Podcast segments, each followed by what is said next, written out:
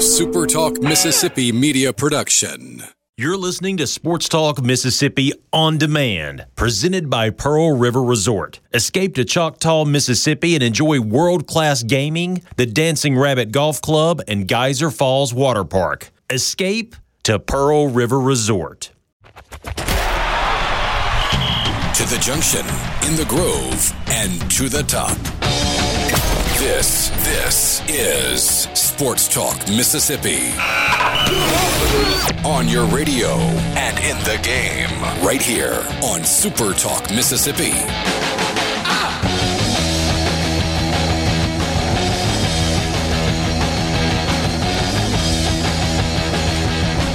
A day shy of the weekend. It's Thursday afternoon, June 4th. Sports Talk Mississippi on Super Talk Mississippi. Thanks for being with us.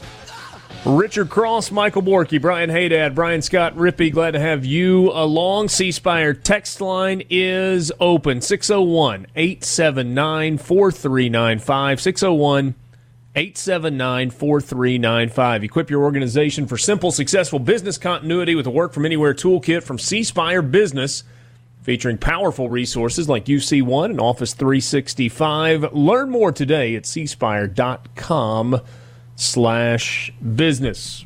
So much of yesterday's show was dominated by the uh, the story about Drew Brees.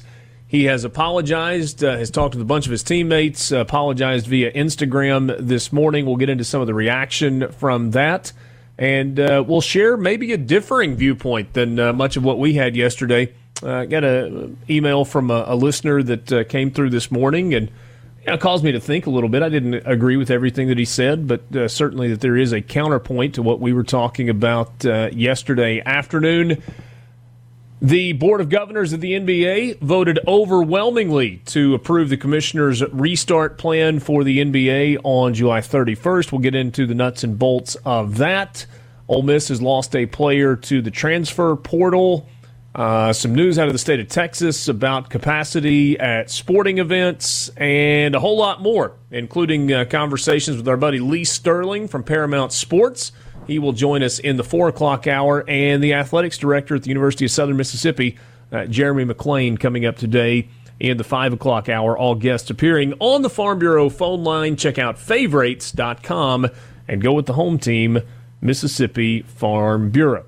Boys, what's up? Borky, how are you on a Thursday? Uh, to add to your news, I know you're super excited about this one. Uh, the NHL and their Players Association have agreed to their playoff format. So now the clock is ticking on baseball, right? Because everybody else, as you said yesterday, I think you listed them all, which was kind of funny to think about because the amount of leagues worldwide that are like big time sports league is a pretty substantial list, and there's one missing, and that's Major League Baseball. Yeah, and look, I mean, I'm frustrated. I was I was sitting up last night and w- was watching television. I was flipping back and forth between Sports Center with SVP and a couple of different news stations, and watching some of the uh, the coverage that was out there on that, and just I just couldn't help but be frustrated watching the the Jeff Passan interview that Scott Van Pelt did because I'm a baseball guy.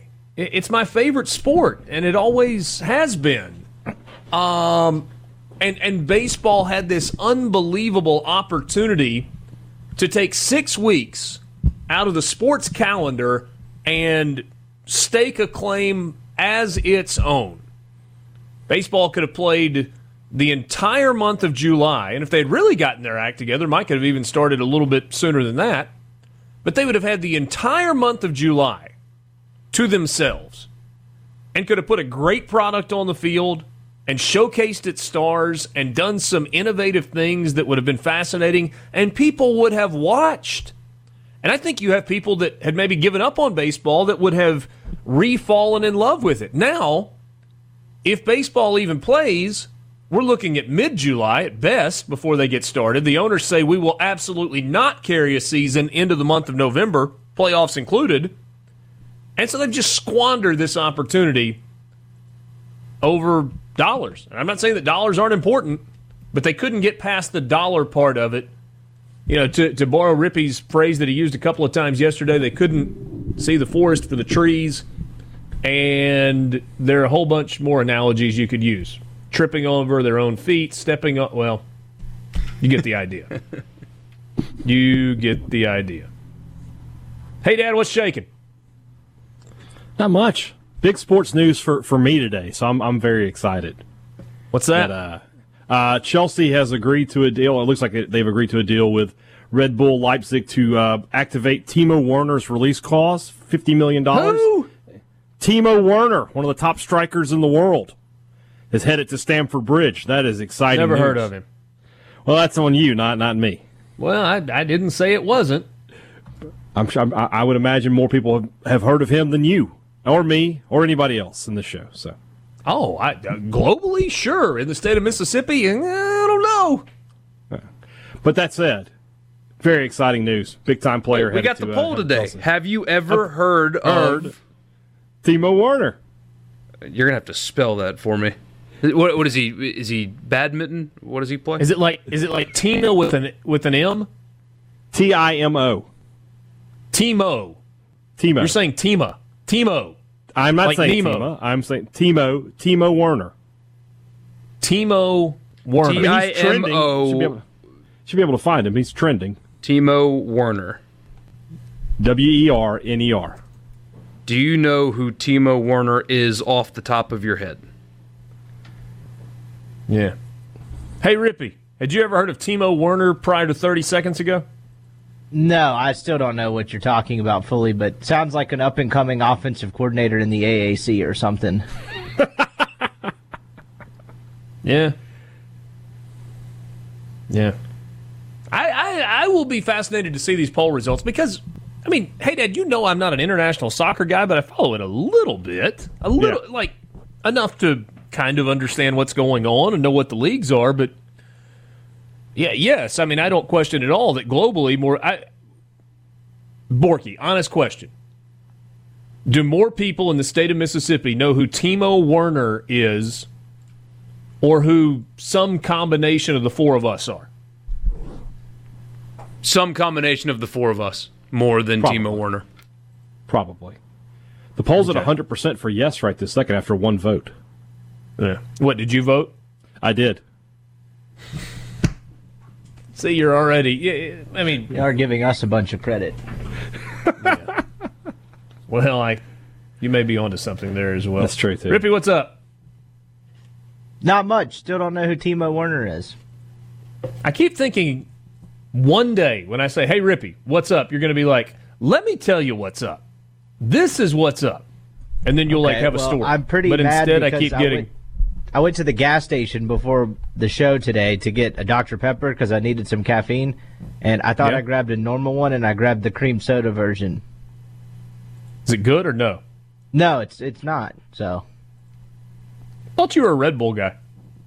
I've tried to cut back on that. I've gone back to drinking coffee in the morning and no caffeine in the afternoon. Occasionally, I'll get like a soft drink if I really like feeling a little tired, but trying not to. uh I saw a couple of troubling videos of Red Bulls, like basically like the acetic factor of it, like melting plastic and stuff. It seemed seemed pretty rough. So you think if it has the ability to melt plastic, it might also have the ability to melt part of your insides? I mean, I'm not a huge health guy, like you know, not big on veggies and stuff like that. But I feel like I, this is a, this is a hill I could die on. Not big on veggies. It, what's the point in your life where you switch gears and you're like, okay, vegetables aren't so bad? Uh, that parallel universe they discovered where things go backward. I don't know. So, so you don't think there's ever going to be a point where you voluntarily order vegetables? No, unless I forget double rice at Toyo or something. All right, so so if you were to go to Tallahatchie Gourmet for lunch and you were to order off the uh, off the big board, where they you know they've got a couple of you know entrees, you know, fried chicken on Wednesdays or you know hamburger steak or whatever, and then there's a list of vegetables, you wouldn't order one. No, I would call you a complete rookie because I would get the honey buffalo chicken sandwich. It's not even on the menu, but it's the best thing there. It is on the menu. Uh, And I would agree that it's I've very, been there when good. it has not. It's like a mystery. It's like a moving target. I'd, sometimes there is, sometimes it's not. Yeah. Well, it currently is. Had it earlier this week. Anyway, Did you check today? uh, uh, no, I did not check today. Went the uh, Taco Bell route at lunch today. Ooh. Oh, shaming me eat about local. I know, seriously, you're, you're Yeah, talking down to Rippy about vegetables.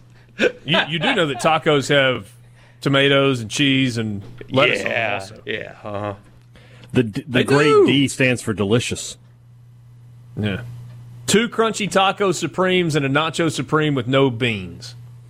Did you wash it down with an acetic Red Bull? It sounds healthy. No, I had Mountain Dew. The regular not Mountain Dew or like healthy. the blue one. I don't one. think you can diet shame Rippy ever again. I, I, I, I, I, wasn't- can't be diet shamed. I don't care enough. Yeah. But if I had gone instead to TG today for lunch, I would have had like hamburger steak and Brussels sprouts and green beans. Something along those lines. Can't do the same thing every single day. Variety's the spice of life.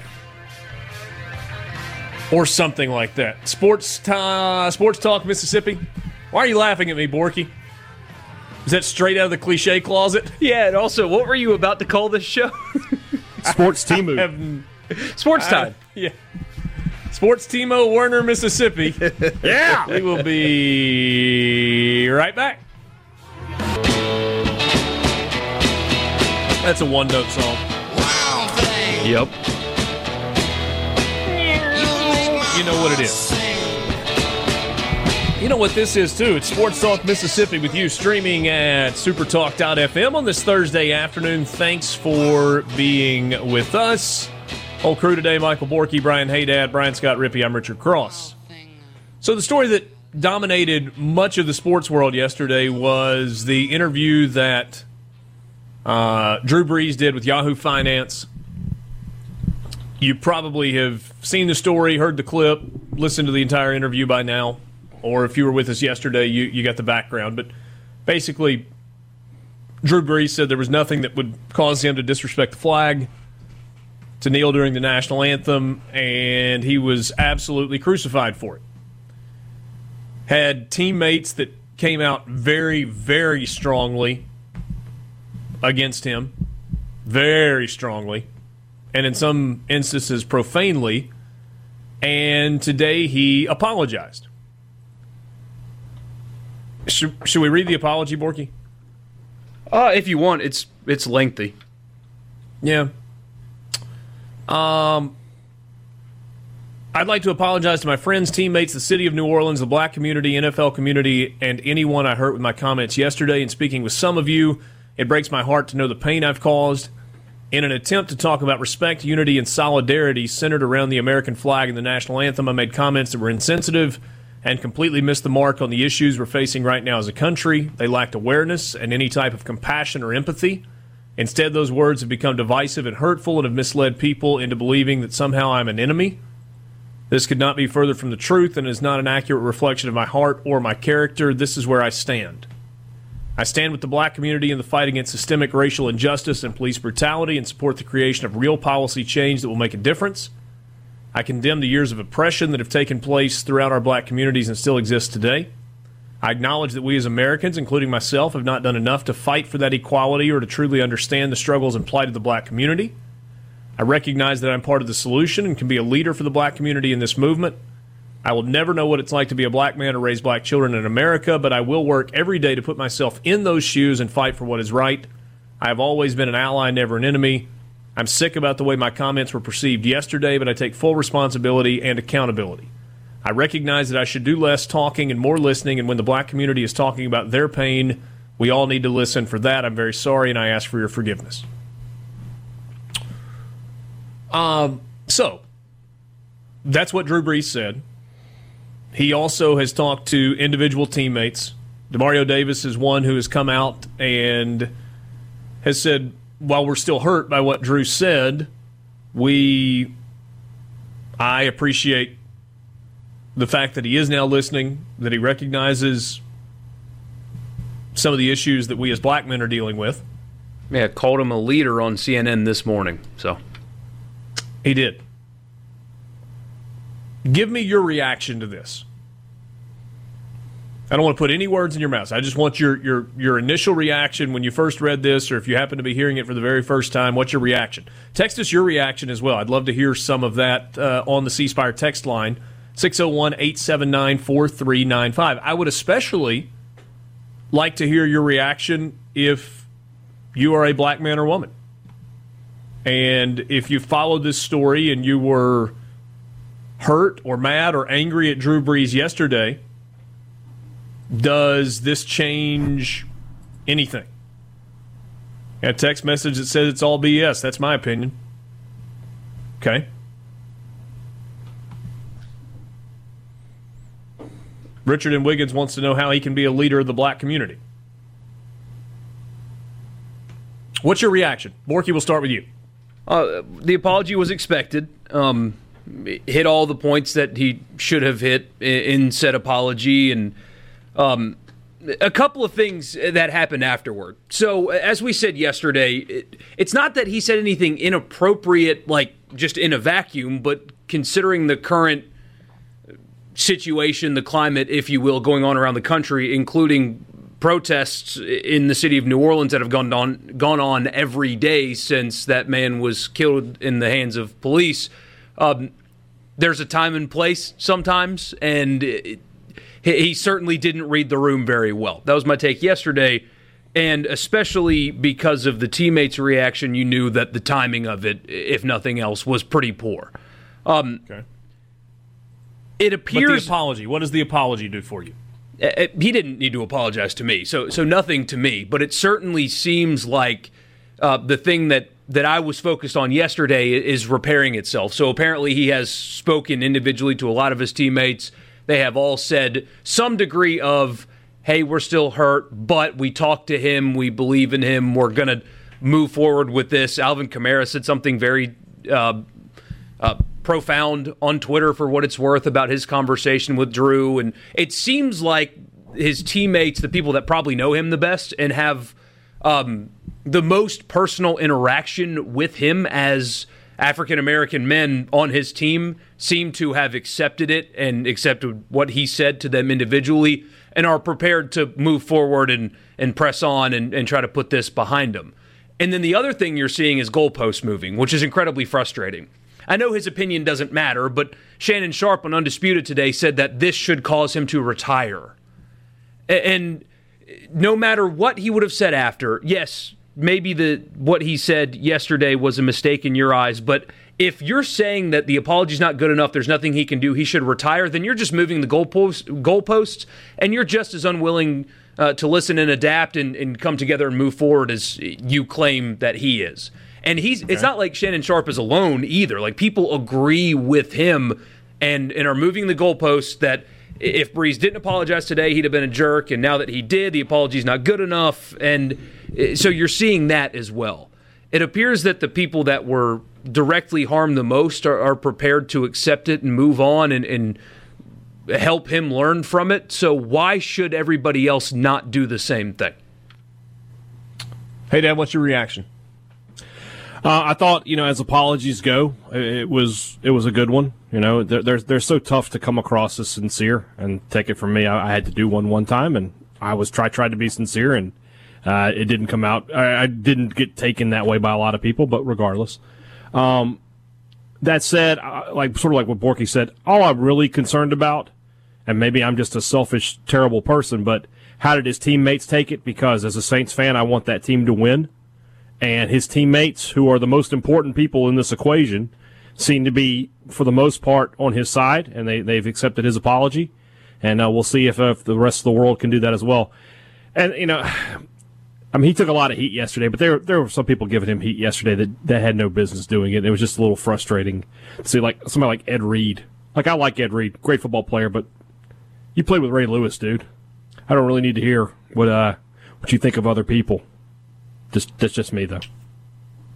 Rippy, what's your reaction? Uh, yeah, whatever. I didn't agree with what Brees said. Really, I thought it was kind of tone deaf uh, and like poor timing. But like, he doesn't owe me an apology because I disagree with it. But this is the same cycle you see with everything. Someone says something that one side of the spectrum doesn't yeah. agree with. The outrageous fiend, you apologize, and the other half is mad at you for not standing by your word and apologizing for it, and then the half that was mad in the first place doesn't think you're sincere and only thinks you apologized because people were offended. It doesn't actually do anything. It doesn't really matter. It's complete nonsense, and I don't. He doesn't owe anyone an apology. Um, you know, it was probably like if he wants to apologize to his teammates, whatever. If they disagree with it, like uh, Michael Thomas's tweet today, which said a brother of mine said something I disagreed with. He apologized and I forgive him. Can you imagine if you had to apologize every time you said something that someone disagreed that you disagreed with, or you had to apologize, uh, or vice versa, whatever? Like, where are we going with all of this? So I don't know. I didn't agree with his comments, but he doesn't owe me or anyone else an apology. If he wants to apologize to his teammates, whatever. But this is just the same predictable cycle we continue to go through anytime someone says something remotely controversial. Here's some of your reaction on the C text line. Jeff says, thank outrage. Certainly there was outrage. Jerry in Brookhaven says the word perceived ruin it. That was in the uh, next to last paragraph. He said, I'm sick about the way my comments were perceived yesterday, but I take full responsibility and accountability. Walter in Houston says Drew is a gentleman and a scholar. Here's a message that said Drew Brees said nothing wrong in yesterday's comments. He did not need to apologize for anything. Another one says, never should have apologized. Tim and Tupelo says, I'm disgusted he apologized. Why do you need to apologize for your beliefs? Here's one that says Drew Brees doesn't owe anyone an apology, nor does any player who decides to kneel in protest. He gave a sincere answer about he, how he feels about the national anthem and the flag. He didn't give the right answer, and he's being crucified for it, period. That's from Brian.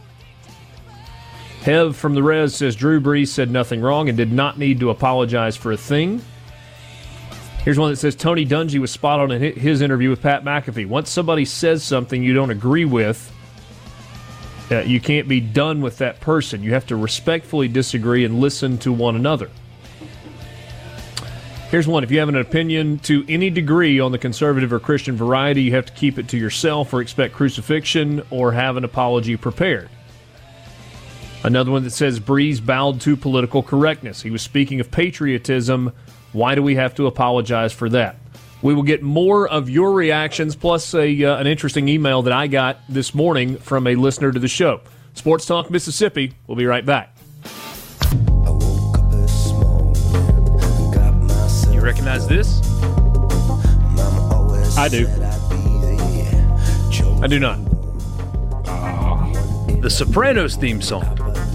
Ah, never, never was a Sopranos guy. No, I'm oh, not. you'd like it.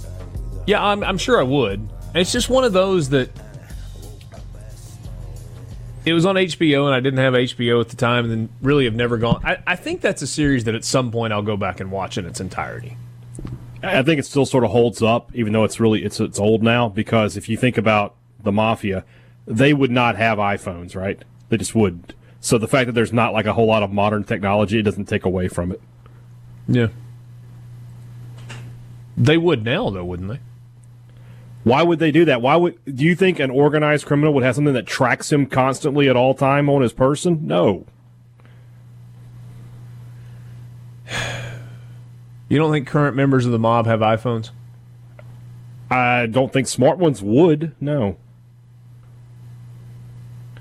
Yeah. I mean, can't you be tracked with a flip phone though? That's why you get the uh, you know the TracFones, the ones that are just you know throw them away when you're oh, done. so you think you, you think it's all TracFone and then throw it away? Uh, they got, uh, yeah, that's what the show showed back in the day. I would imagine that they've hmm. stuck to that. Yeah, maybe so. Maybe so. By the way, the Thursday poll question Do you know who Timo Werner is off the top of your head? 123 votes. 88% say no. Some of the responses are funny. Y'all are missing we, out. Uh, have, have gotten a few in gift form. Uh, Jason in Flagstaff said, no clue at all. He said, hell, I knew more about Haydad and Rippy before they started at Sports Talk than I do Time Warner. oh, well. If you're any uh, Mafia members listening to the show right now, you want to, you know, clue us in on what's going on with your phone habits, we would love to know. I'll keep you anonymous. Yeah, we, we, we're no snitches. All right, so I want to continue to go through some of the. We got a ton of responses on the C Spire text line. You can text the show 601 879 4395. And the question was what was your reaction to Drew Brees' apology? The overwhelming majority of texts that we've gotten so far were either uh, he had no need to apologize, or this is the you know liberalization of America, or he bowed down to political correctness. Um, this one says uh, Brees bowed to political correctness. He was speaking of patriotism, and what do we have to apologize for with that? Sad day in this world when we get crucified for having a different opinion. Nobody was harmed by Brees' comments except those who wanted to be. Thomas in Greenwood says that what Drew Brees said was well said. Brian from Tennessee says, Look at all the men that died for our flag. Chad says, You guys have been brainwashed. Whatever. I just, well, hold on a second. I, I want to press pause there for a second. I'm going to read all of these responses and I'm going to read this email in a second. But to me, what Chad sent highlights the issue th- that we've got. I have no problem with whatever your opinion is on this. If you think what Drew Brees said yesterday was wrong, you're welcome to that opinion.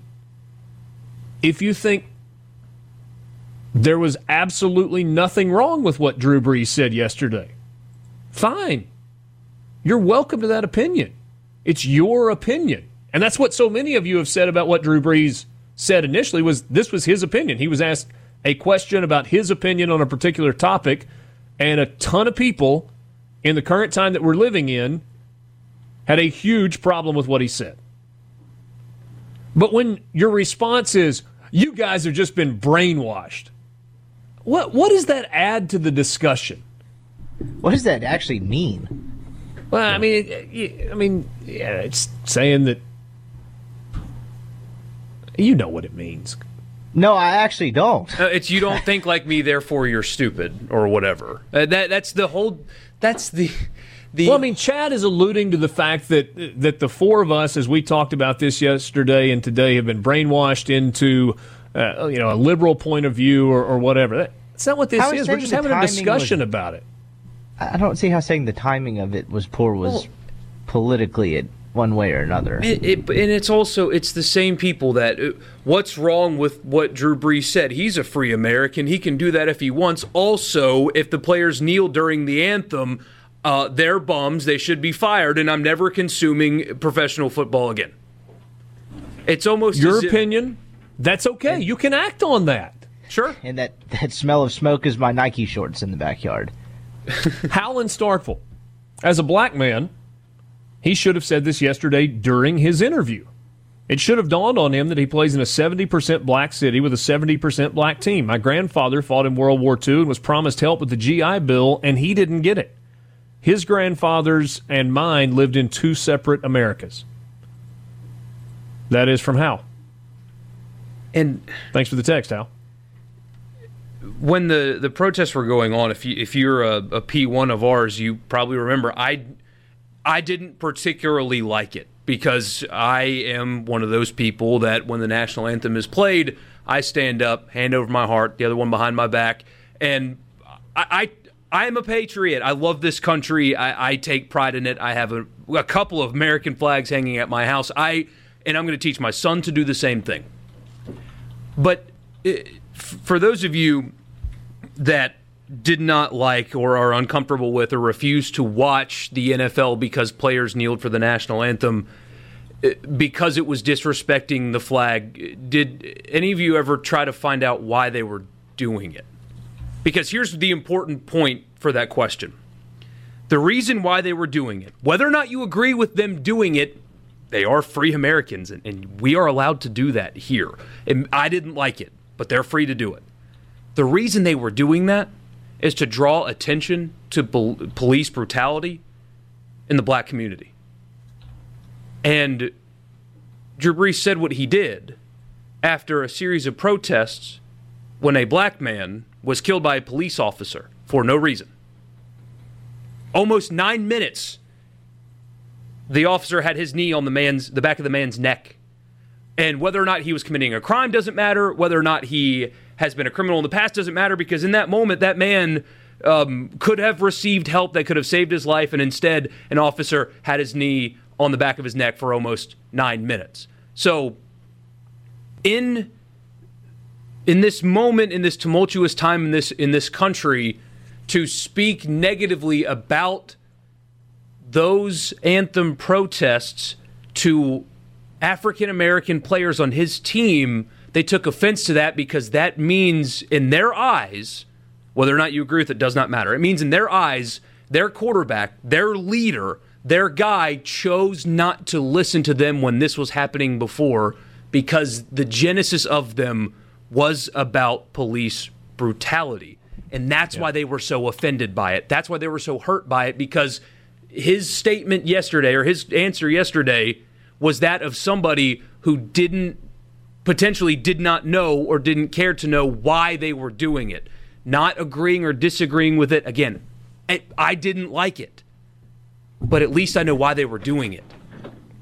I, I want to get to the rest of these responses. I, I want this to be as much about you as it is about us, but we have plenty of time to talk. There's not a time or place to not stand for the American flag, the American anthem. So now is where we're at. Um, I don't care what's going on in the world. That's it for me. No more football. I could care less if they come back after the virus or not. Let's just apologize to everybody for being American, period, and just drop it. How's that? Will that make everybody happy? Sure. Let's just get rid of the flag, get rid of the anthem while we're at it as well. Get rid of the Constitution, get rid of the Bill of Rights. Okay. I'm going to bet that guy still watches football. Just going to go out on a limb. Jim from Ripley says so. It's right for some people to have uh, the right to protest the flag and the national anthem, and I agree, but not okay for others to have a different opinion and have the right to express their beliefs. That's a double standard, guys. Uh, those players got ripped apart every single day they were kneeling for the anthem. Let's not pretend that that was widely accepted and you were crazy for thinking that that was and not. it affected the NFL's viewership. They the lost money on suffered. It. People walked away from the NFL as a result. Yes, and on which these, is absolutely you're right. Yep, and on these airwaves, I I said four years ago. It's going to be four years ago. I didn't like it. Chris in Oxford says, "What does he have to apologize for saying he doesn't want people kneeling for our flag? Thousands and thousands of Americans have died for defending that flag." They Here's one that says the George Floyd situation is very bad. I agree 100%, but are African Americans really oppressed this day and age?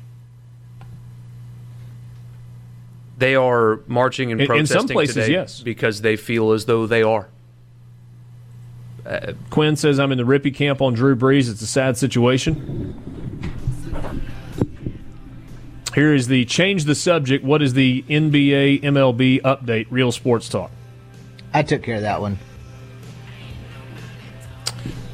Will he stand or kneel for the national anthem? John and Madison.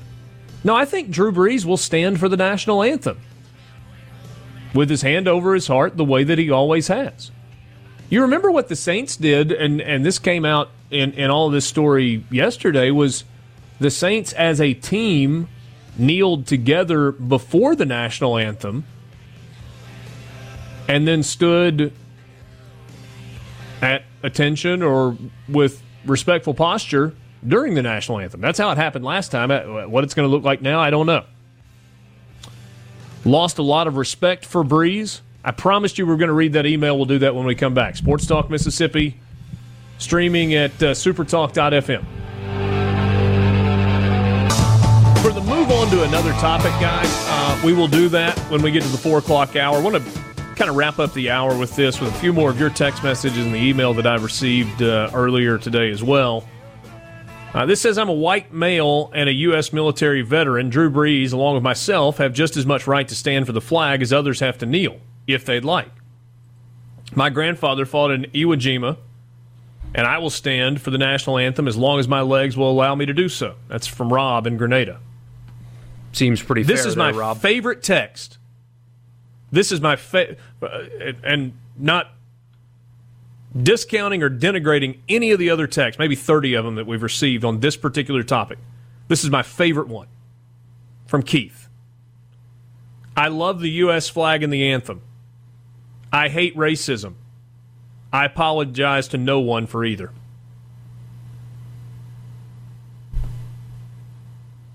I think that's pretty strong. I'm going to read it one more time.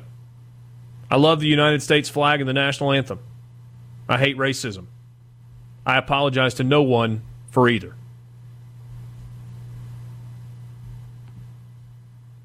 Lucas says you can protest. Uh, at first, he said Brees' apology was more than enough, but some people won't accept it, and those people are wrong as well. You can protest against pr- police brutality. I'm all for it. How about choosing a different way instead of kneeling during the anthem? These are smart men. They can do it a different way. Throw your fist in the air during the anthem like the three black Olympians did. Okay. All right. A, how did that go for those guys? They got crushed for doing that. And then B, again, this protest was conceived by a Army Green Beret.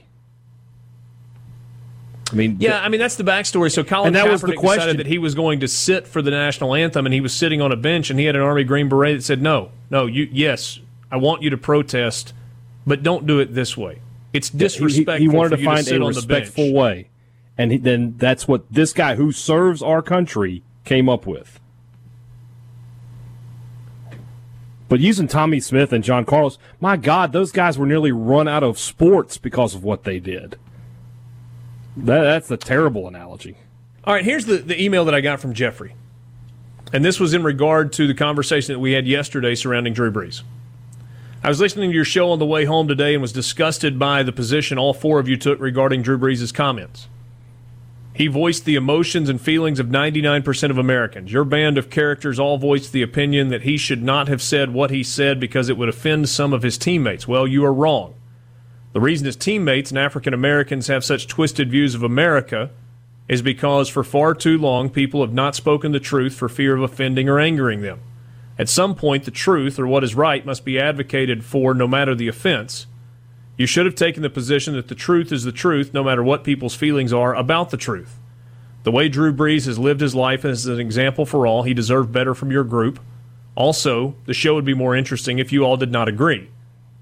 Listening to both sides of the argument would have been way more entertaining. The same applies to most topics. The original protest about police killing black people was then and is now false. It is a statistical fact that black people are not killed by police at a higher rate than other races. However, it is a fact that black people commit crimes at higher rates than other races. Look it up. One of the big things about the kneeling protest was sportscasters saying it was his free speech right. This is absolutely false. No one can say whatever they want when they're at work. Can you say whatever you want while you're doing your job? Of course not, and neither can anyone else.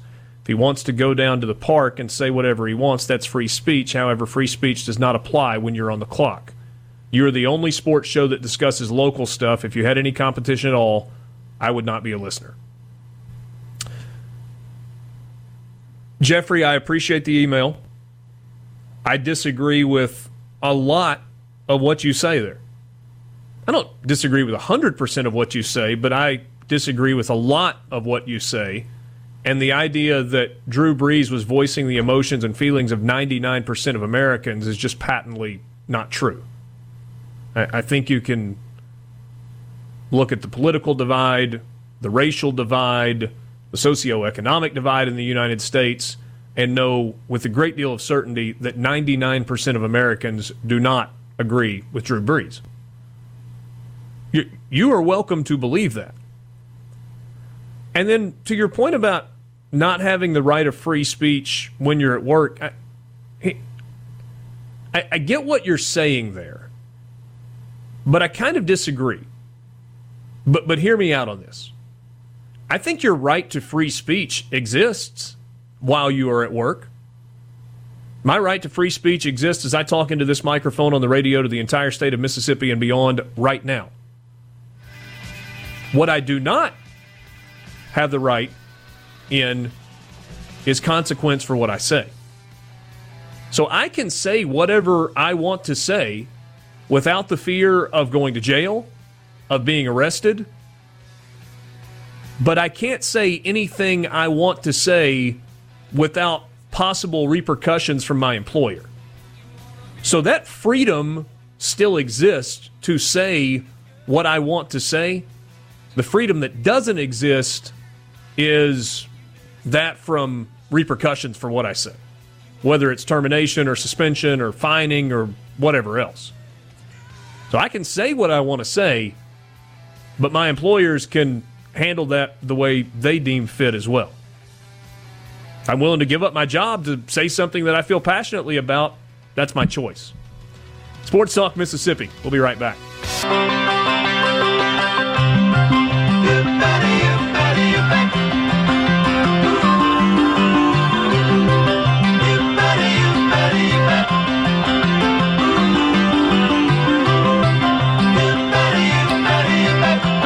15 minutes from right now, Lee Sterling from Paramount Sports will join us on the Farm Bureau phone line. We'll talk to him about what he thinks the sports landscape is going to look like in the fall.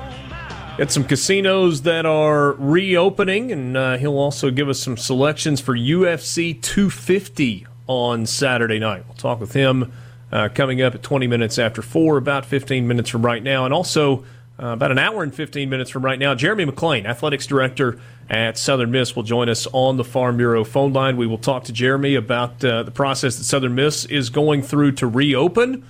We'll also ask him about uh, some of the conversation that has been out there about the possibility of uh, the, the Sun Belt and Conference USA kind of jo- joining forces. I uh, don't know how far he'll be able to go down that road, but uh, would love to hear uh, his reaction to what that might mean or what that could potentially look at look like as we uh, as we move down the road. Sports Talk Mississippi. C Spire text line is open. It has been red hot so far today. 601 879 4395 is the number. Experiencing fever, cough, sore throat, or shortness of breath, C Spire and UMMC are partnering to offer free COVID 19 screening through the C Spire Health app for all Mississippians experiencing symptoms. Learn more at cspirehealth.com. So it is now done on the NBA front. The owners voted, uh, NBA's Board of Governors voted 29 to 1 to bring the NBA back starting July 31st in Orlando. Eight regular season games to close it out. We talked about some of the ins and outs of uh, this proposal and what it was going to look like. The Portland Trailblazers were the one franchise that voted against the proposal. Any idea why? I saw some suggest today that one, they wanted the 20 team group stage format more, and that's why they voted no on this one. Um, but still, that doesn't make any sense to me. I, Dame Lillard wanted to play meaningful games and have a shot to get to the playoffs. He now has that. And they're giving it to you. So, especially when you knew it wasn't going to pass, I saw another NBA reporter suggest that they may have been sending a message, uh, like to Damian Lillard to protect him because apparently he wanted the, the group stage format. Because if you're looking at it, they have meaningful ba- they have meaningful games. Like it's worth coming back and playing meaningful games, but fewer of them, I guess, than the group stage, and that's what he wanted because he saw that as a more a bigger opportunity to play more meaningful games. Instead, this, I mean, they've still got to catch Memphis and be better than New Orleans and Sacramento and San Antonio. So their their odds of making the playoff is much smaller here than it would have been for the 20 game, and so uh, this person suggested that Portland voted this way to show their guy that hey, we're on your side. We wanted that for you too, as like a vote of solidarity with their star. Man, they're three and a half back with eight to play. Go win games. You'll make the playoffs. Go win games. Go be a stud. You want meaningful games? You got meaningful games. Sorry if you didn't get it exactly the way you wanted it, but more than anything, you, and I don't. I'm not mad at him for this, and frankly, I agree that Damian Lillard's point about, man, don't bring us back if, if the games don't matter. But the games do matter. He said if the games didn't matter, he would be with his team, but he wasn't playing. Well, the games do matter. So, no, go prove you're one of the best players in the game. Go put your team on your back and be good enough in an eight game window to get into the either into either the eight slot or the nine slot. You got to be within four games of the eight spot to have a chance to advance to the playoffs.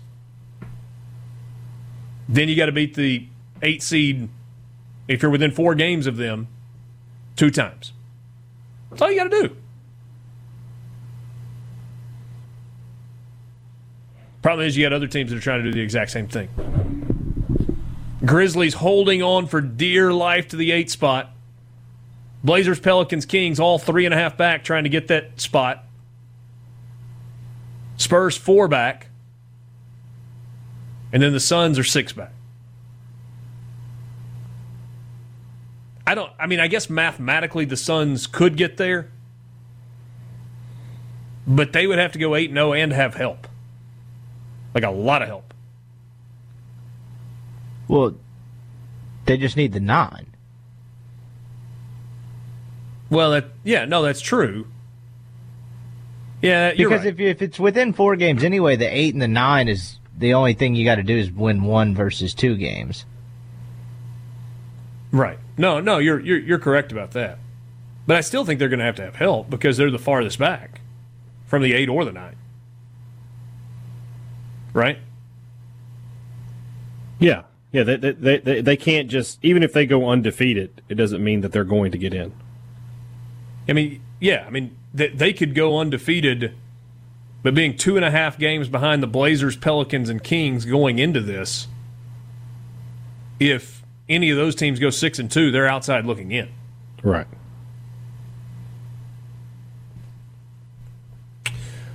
Uh, let's see what else goes along with this story. So it's approved. Adam Silver said in a statement the board's approval of the restart format is a necessary step toward resuming. While the COVID 19 pandemic presents formidable challenges, we are hopeful of finishing the season in a safe and responsible manner based on strict protocols now being finalized with public health officials, medical experts, blah, blah, blah, blah, blah. We also recognize as we prepare to resume play, our society is reeling from recent tragedies of racial violence and injustice, and we will continue to work closely with our teams and players to use our collective resources and influence to address these issues in very real and concrete ways. Combination of 13 Western Conference teams and 9 Eastern Conference teams will play 8 regular season seeding games and then you'll have a possible play-in tournament for the 8th seed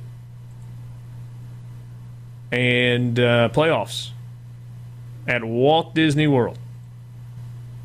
How many games are they going to be playing tonight? Are they Borky, do we have enough details yet to know if it's going to be multiple venues, multiple courts, if they're just going to use the one big arena? Uh, those details have not exactly been ironed out yet, but I did see someone say you can expect a, an NCAA tournament type feel of NBA games sometimes, where you'll you'll get multiple a day, like three, five thirty, eight thirty. So if you're a basketball fan or just a sports fan that's jonesing for something live and meaningful, you're going to get it in spades. You just got to still wait two months for it. Almost two months. July 31. Hey, Dad, one thing that's significant in this is draft workouts and the other stuff that's going on. And I say it's significant because it could potentially impact Mississippi State with Robert Woodard.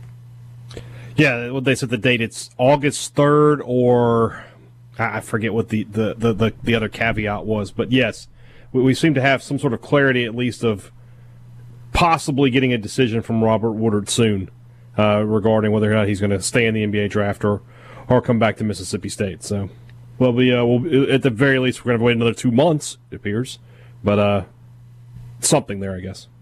You hearing any whispers on that front? all I've heard is that you know, you, you know, it's only going to take one team to say, "Hey, we're going to take you," but I, think he's he's he's not 50-50. I think there there's a sizable portion of him that wants to go, but I think there's a good there's a good percentage that he comes back. I wouldn't feel comfortable betting on it either way. Hmm. Sources tell ESPN's Bobby Marks that players will continue to see a 25% reduction in their paychecks on June 15th, with the deduction set to end sometime in mid September when the full number of games lost is recouped. And then this is an interesting nugget. Players like LeBron James and Steph Curry would see their 2020 21 salary reduced starting November 15th since both players have already been paid in full.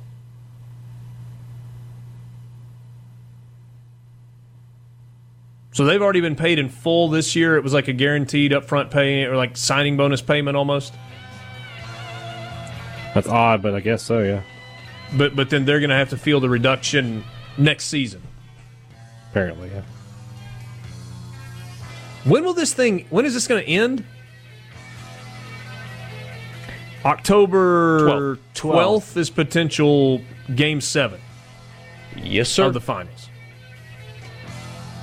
And then we think next year is going to start on Christmas Day.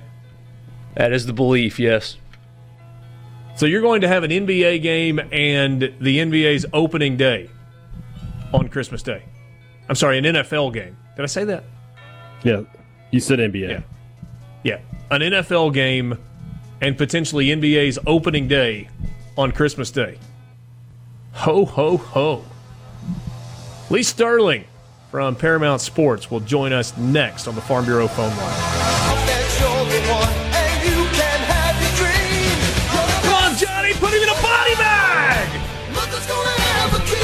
Sorry. One of these days, Borky's going to watch Karate Kid. Can you believe that in 2020, Michael Borky, who is a spitting image of young Johnny, has never seen the original Karate Kid? Sports Talk Mississippi. Lee Sterling on the Farm Bureau phone line right now. It has been a while. You know Lee from Paramount Sports and uh, from visiting with us on Thursdays throughout the football season. Lee, it has been a while. Uh, strange times we're living in. How are you, my friend? Doing okay. It was a couple. I got to be honest with you.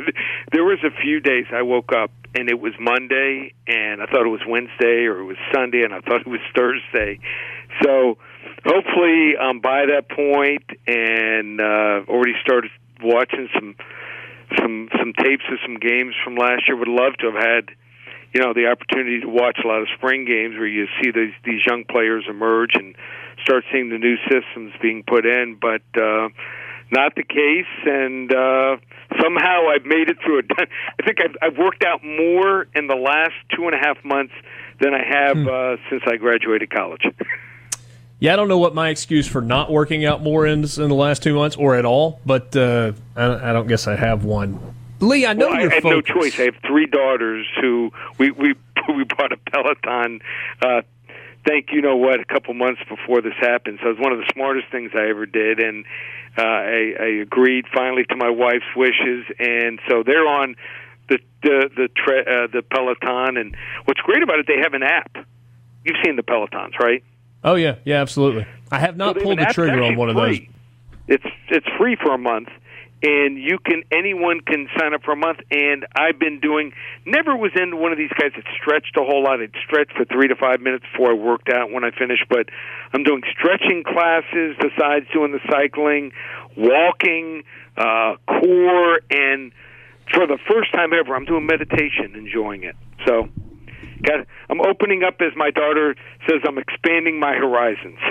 I, I guess so. I, I know you're a football guy, right. but have you expanded your horizons with like the uh, KBO, the Korean Baseball Organization, No, just no, uh, because you know, uh, you're, you're jonesing for a little action? do, I'm not going to do curling, but I have done.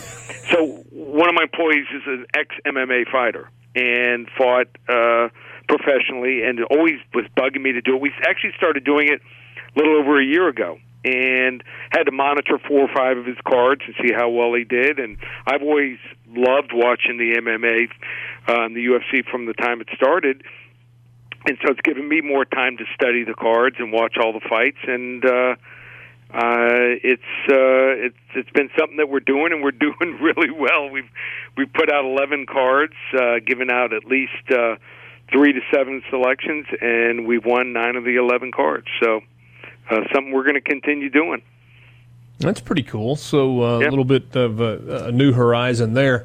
Let- We'll, we'll circle back to uh, maybe some UFC picks with 250 coming up uh, this weekend before we wrap things up. But I'm kind of curious as, as you look at things, it feels like so much is trending in a positive direction toward having a college football season that begins on Labor Day weekend.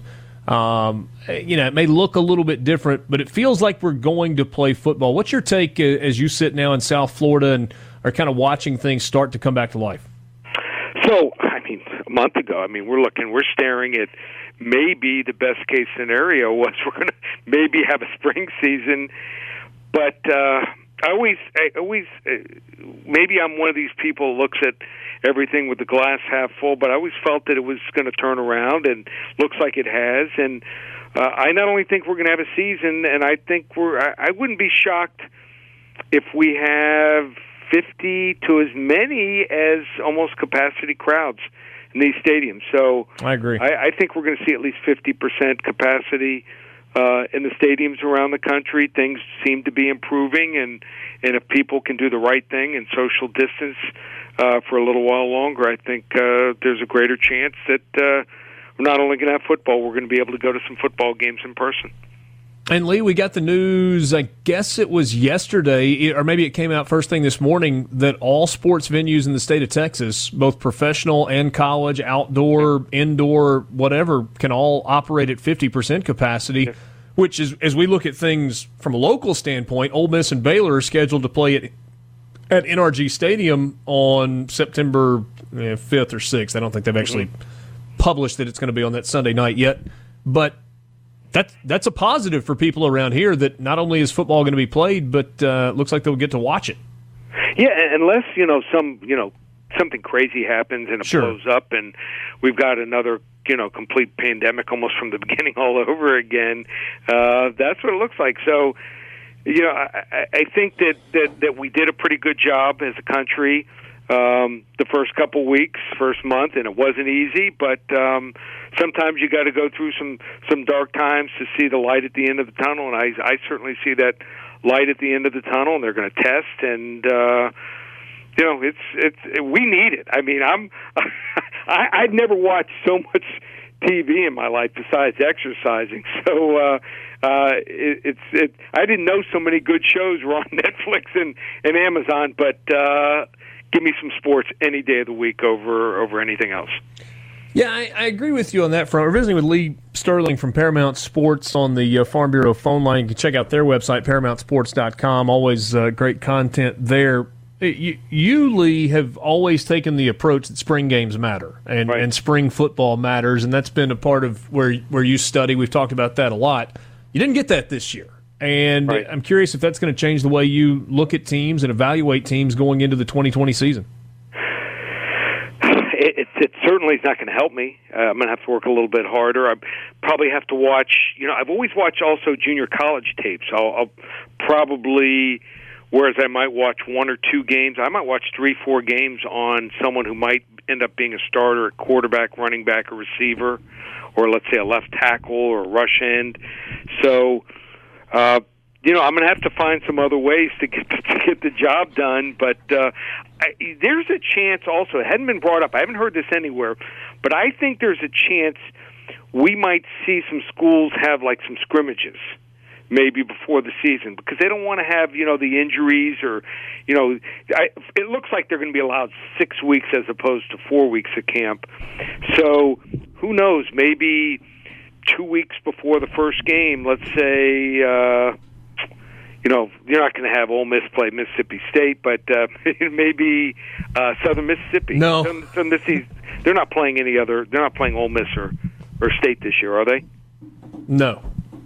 So who knows? Maybe they have a scrimmage uh, to you know, so they can you know make things more similar to what game you know game time decisions are. So.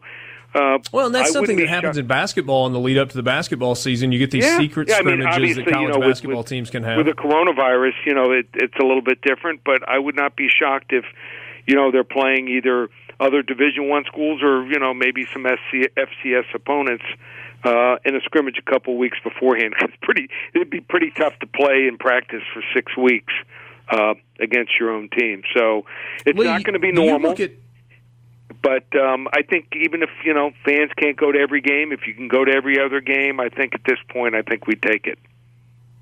do you, Lee, look at uh, win totals in the offseason and, and take advantage of any of those? Um, you know, yeah, I do, and and, and I think I, I think that that I haven't released anything yet, but I think what I'm going to look at. Uh, probably more than ever before is I'm going to look at returning quarterbacks.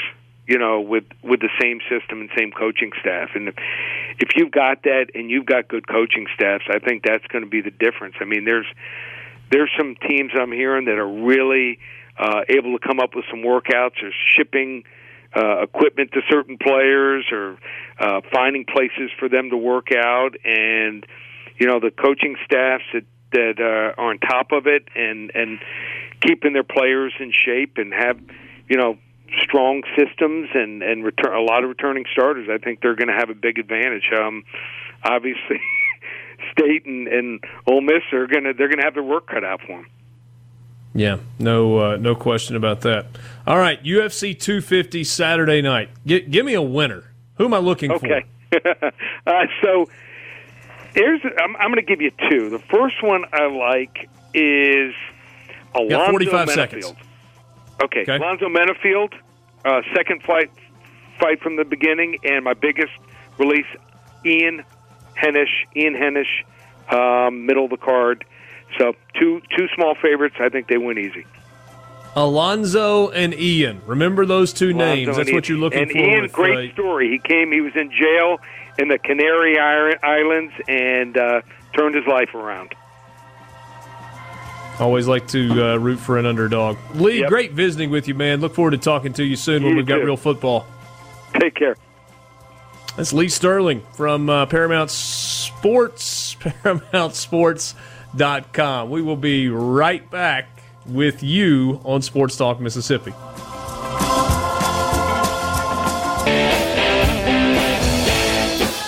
All right, Rippy, you ready to uh, run off to the nearest open sports book and uh, jump on. Who was it? Ian was one of them, and was it Orlando? I already forgot. Jeez. Pull up the UFC 250 card, and I'll give you the uh, winners that uh, Lee Sterling gave us uh, as well.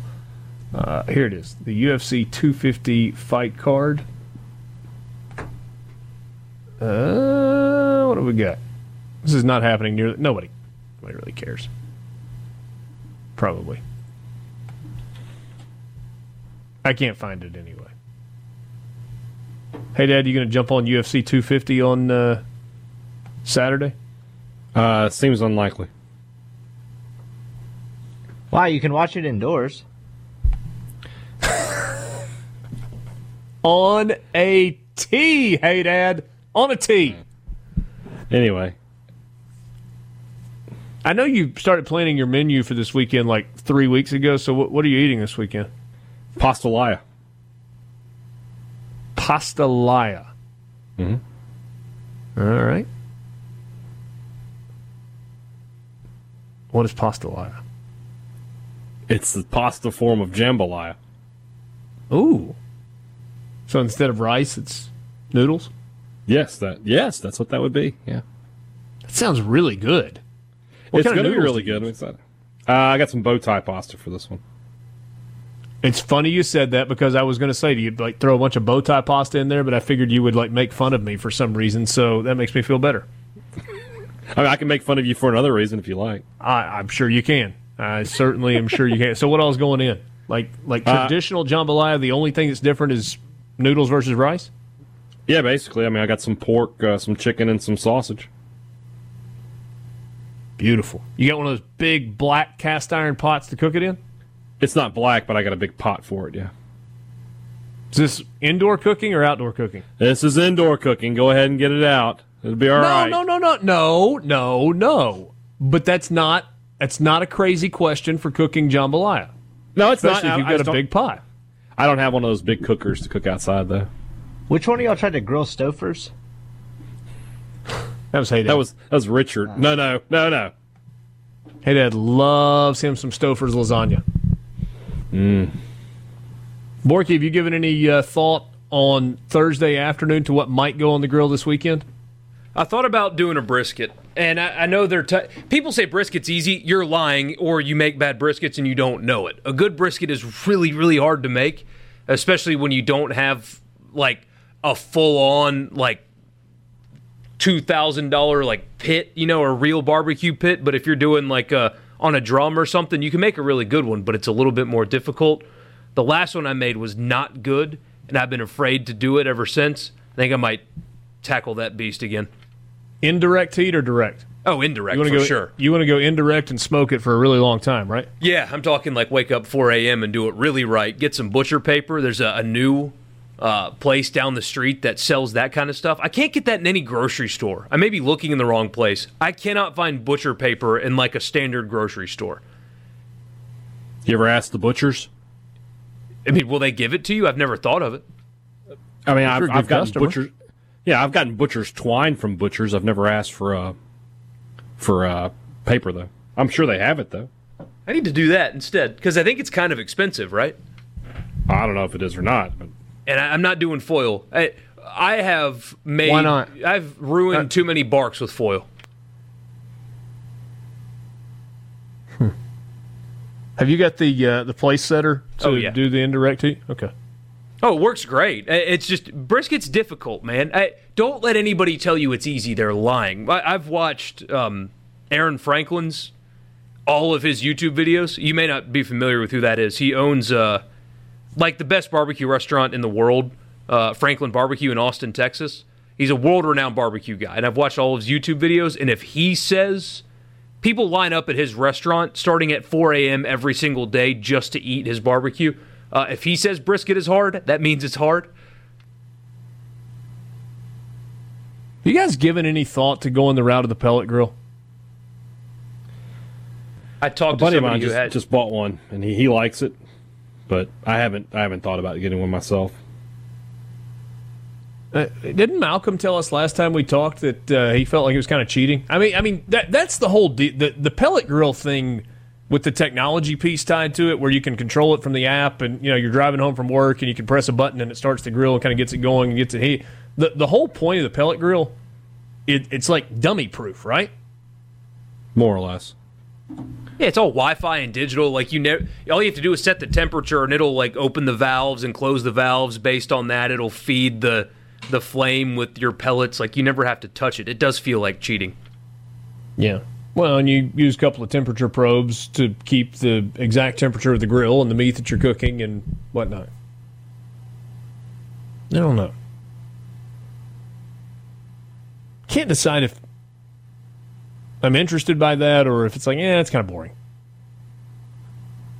Although I guess the bottom line is, does it make a good steak? Does it cook a good brisket? Can you do ribs on it? You know, that's probably really the only part that matters. Oh, you can do it all. I I mean, in the the smoke rings I've seen on Even lasagna? Yeah, you could do lasagna. I'm gonna smoke lasagna just because of this show. I think. Go right ahead. Stouffer's or otherwise? Oh, not Stouffer's. I'm gonna make it. If you need a recipe for sauce, I've got you. Story from the Dallas News earlier today, a week after a revised decision allowed te- stadiums in Texas, open air stadiums, it should read in Texas, to open to fans at 25% capacity. Governor Greg Abbott said yesterday the attendance capacity has been raised to 50% in an effort to further open the state economy amid the coronavirus pandemic. Abbott's order for phase three of the state's reopening covers professional, collegiate, and other similar sporting events effective immediately. Abbott told KDFW TV in Dallas on Wednesday stadiums, whether it be where the Mavericks play or the Texas Rangers or the Dallas Cowboys play, will be able to seat at 50% capacity. By the way, you've got IndyCar happening this weekend at Texas Motor Speedway in Fort Worth. But the track uh, will not have fans, even with the new rules in place.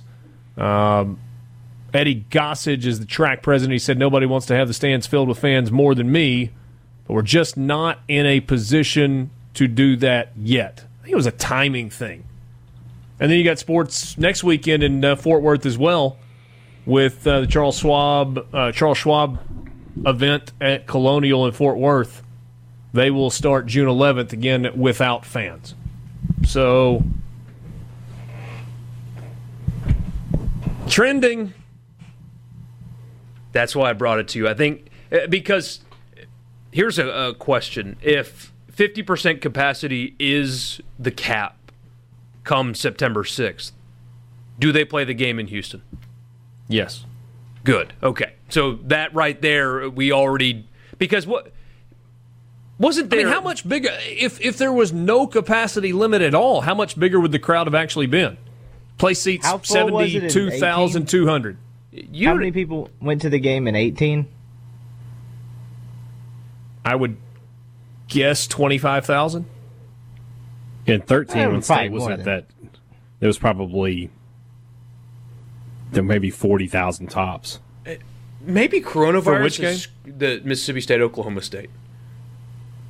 Oh, there weren't forty thousand people in there for that. That's what I said tops. I mean, I couldn't see, you know, from where I was sitting. The Oklahoma State side was pretty full, but Call don't me, know what state brought. I mean, call me crazy here, but maybe coronavirus has screwed it all up. But I mean, maybe not full um, capacity, but I I figured this was going to be a very well attended game. I mean, Waco's not that far, and in, in comparing it to Texas Tech, I mean, the Panhandle of Texas and Houston are pretty far apart. You know, that's not just an easy trip for for The- Tech fans. It was 40,333 in 2018. So my guess would be sixty if there wasn't coronavirus. Um, And this picture looks Two like hour- way more full. Oh, that's a Two Texans hours game. and Never fif- mind. two hours fifty one minutes from Waco to Houston. So that's day trip if you want to.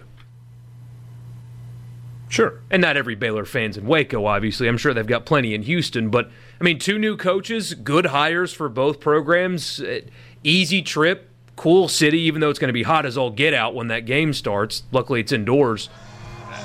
I figured the crowd was going to be huge. Uh, McLane Stadium, the home venue for Texas. Uh, I'm sorry for uh, Baylor. Capacity is. Ooh, what is it?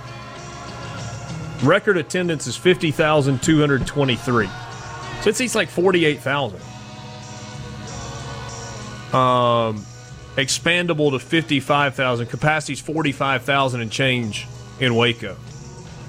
So, I mean, 50,000 total if it's just open and y'all come? 30,000 Baylor fans, 20,000 Ole Miss fans? Maybe 35, 15? I don't know. Sports Talk Mississippi. Be right back.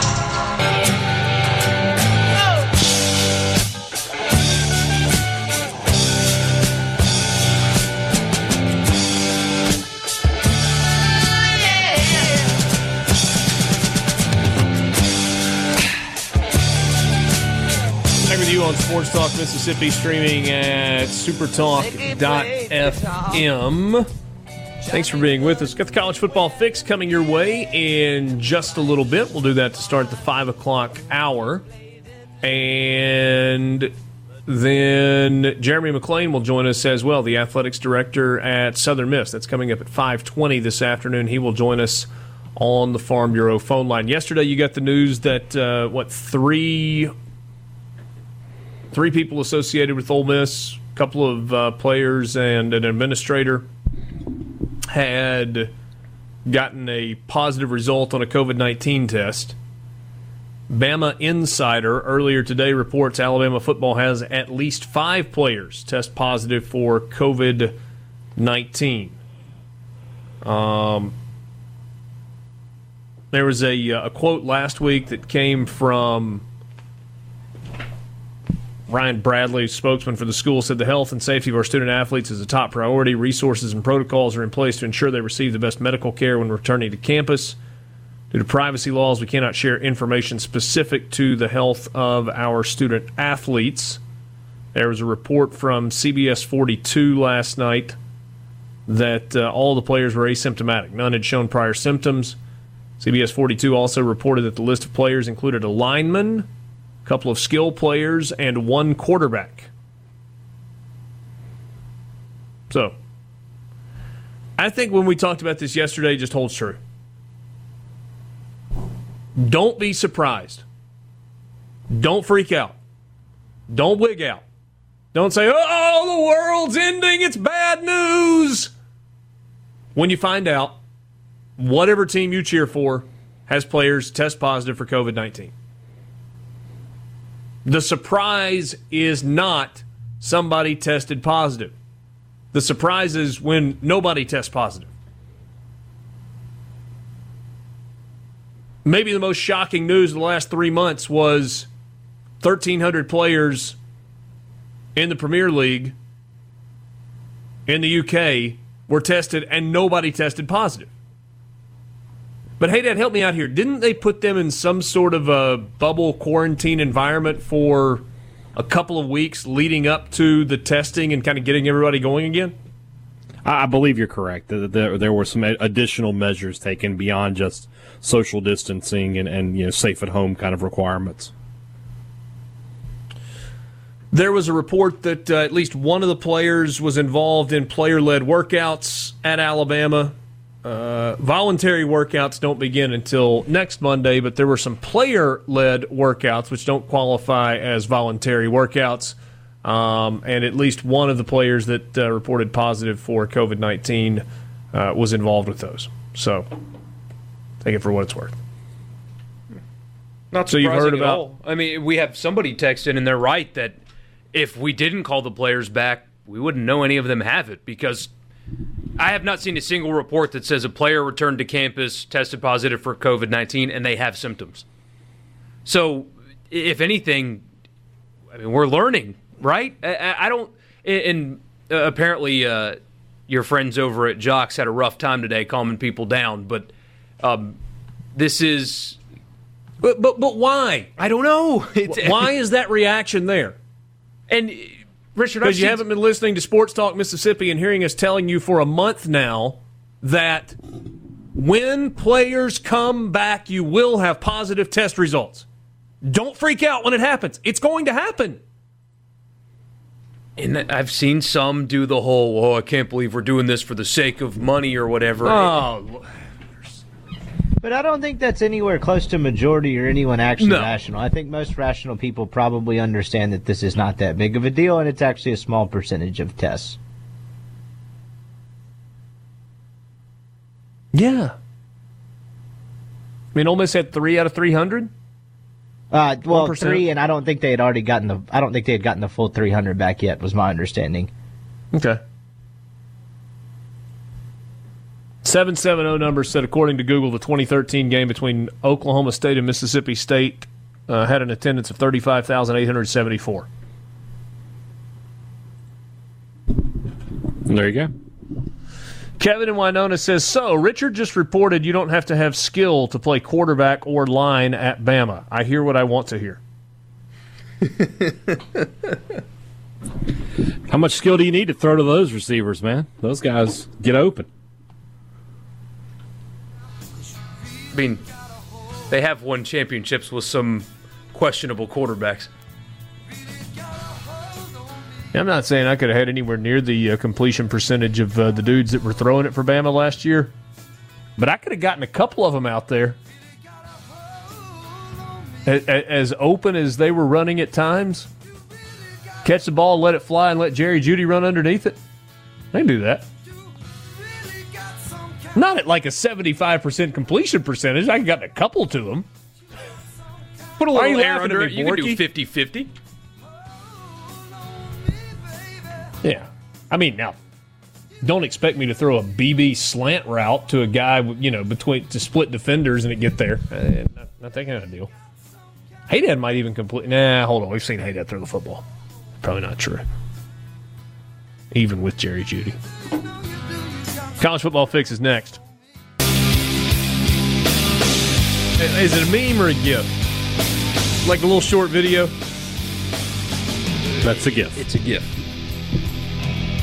Well, but the GIF's when it just plays over and over and over without you having to press play, right? Well, a, a meme is so, an image that doesn't move. Yeah, it's a static image.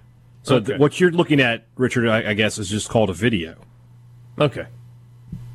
Glad we clear that up. Although I've seen the, the is there audio to it referred to as a meme though. So you've seen is what? there audio to what you're watching, Richard? I don't think so. Okay. You, you may have seen this. Jamie from Oxford sent it to us earlier. I saw it this morning, and it's a uh, big fellow on the golf course. He just got a little chip shot, leaves a blade wide open, and just blades it out to the right. And he gets angry and snaps the club over his leg. And of course, the immediate reaction was, "Of course, it's all the club's fault." But um, somebody sent us a uh, uh, sent us the video. Jamie in Oxford in Oxford did and said, uh, "Clean shaven, hey dad, playing around." yeah, go and find it. Hey dad, have you seen it yet? I, I haven't seen it. So. so scroll down. It was at four seventeen on the C Spire text line. You can uh, check that out. Uh, back with you, Sports Talk Mississippi, streaming at supertalk.fm. Thanks for being with us on this Thursday. Weekend just around the corner. Indy racing at Texas Motor Speedway this weekend. UFC 250 and what? Bundesliga soccer and KBO. Is that right? Am I missing any sports for this coming weekend? No, but we do have golf in one week from today. PGA Tour well, comes back. Well, that's the point I was making. I was just making sure we weren't missing anything this weekend because next weekend we get to golf. Well, and NASCAR this weekend also. NASCAR's in Atlanta. Golf's coming next weekend.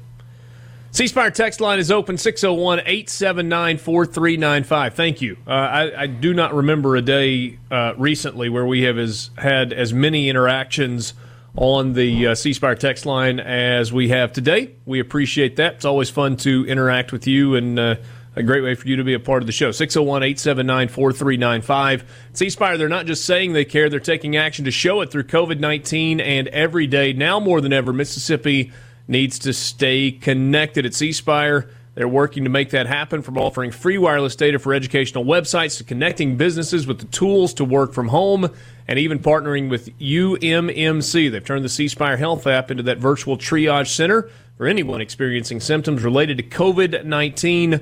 Learn more online at cspire.com slash cspire cares. Time right now for the college football fix.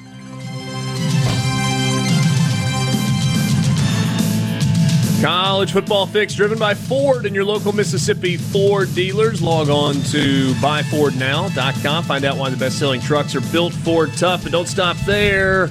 Check out the full line of Ford automobiles. Great savings. You can test drive one at your local Mississippi Ford dealers. So, transfer portal action. Transfer portal action. This time it's in Oxford. Senior edge rusher Charles Wiley. Chuck to those close to him. Put his name in the NCAA transfer portal this week, according to a university spokesperson uh, confirmed that to the Clarion Ledger earlier today. Five and a half sacks, 12 TFLs, six quarterback hurries in three years. He is from Stockbridge, Georgia, part of the 2016 Ole Miss signing class that included some uh, pretty big names like A.J. Brown, DK Metcalf, Greg Little, and Shea Patterson. Wiley was one of those big names. He was a four star recruit, ranked as the number 17 weak side defensive end prospect in the country He's played uh, both defensive end and outside linebacker in his four years at Ole Miss. Redshirted the 2016 season. Six tackles in nine games in 17. Career high six tackles for loss in 2018, and then a career high three sacks last year for Ole Miss. Rippy, what is the impact of Charles Wiley leaving the program, and do we have any idea why? I don't really have much as to a reason right now, but I guess working on that. Uh, I mean, it's pretty impactful. I mean, he played behind Kadir Shepard at the quote outside linebacker position, but they were kind of pseudo ends, and they don't have a lot of depth there. I mean, they lost a lot of the defensive line in general, so this is definitely significant. Yeah. Would he have been a starter this year? Probably so, right?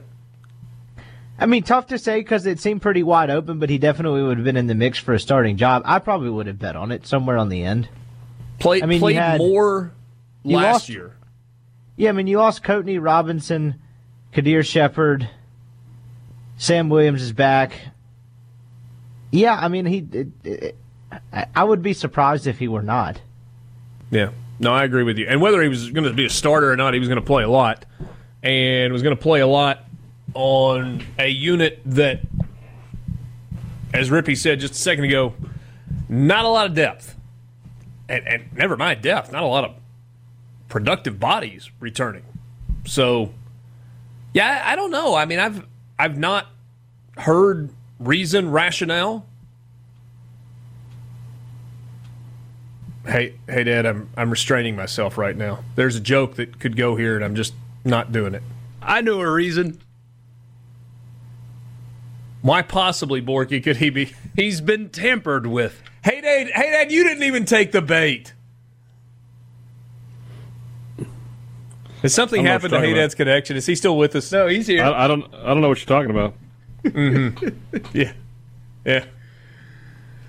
oh, um, boy. Was he seen in Starkville working out this past weekend? I don't think so. I don't know. I mean, wonder where where he will end up. I know one thing for sure. Wherever he ends up, definitely did not speak to him before he entered the portal.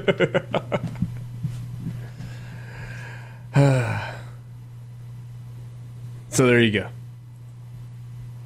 Anything else on the college football front? Uh, Mike Norvell, it seems. Oh, yeah, we haven't touched that yet. So it seems like he's skirting it, but um, maybe choose not to lie about easily verifiable information. That's just. That's just me. So apparently, they quick like had a team meeting and allowed people to speak freely, and Mike Norvell spun this thing about as well as he could possibly spin it. But Florida State's new head coach had a potential All American call him out very publicly via Instagram. By the way, we'll get to the story in a second. In fact, we may even keep it to the bottom of the hour. Got uh, Jeremy McClain coming up from uh, Southern Miss in just a couple of minutes on the Farm Bureau phone line, and don't really have time to do this story justice.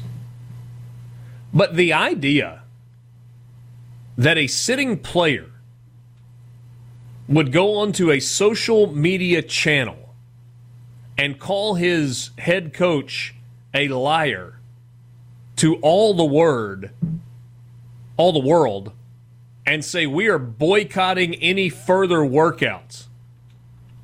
I'll take things that don't happen in Tuscaloosa for 500, Alex. Or would it?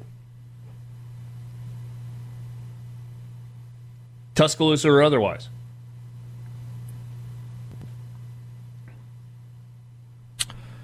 Are we just in a new place? I think that that's part of it.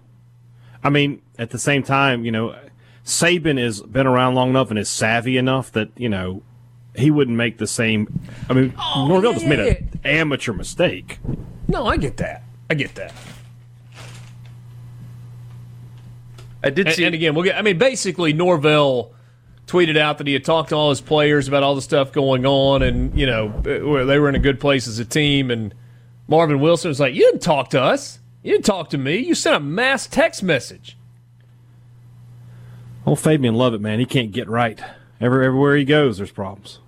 I did see a funny tweet that that uh, said last night that it's kind of funny that Lane Kiffin so far is the least problematic new coaching hire in college football.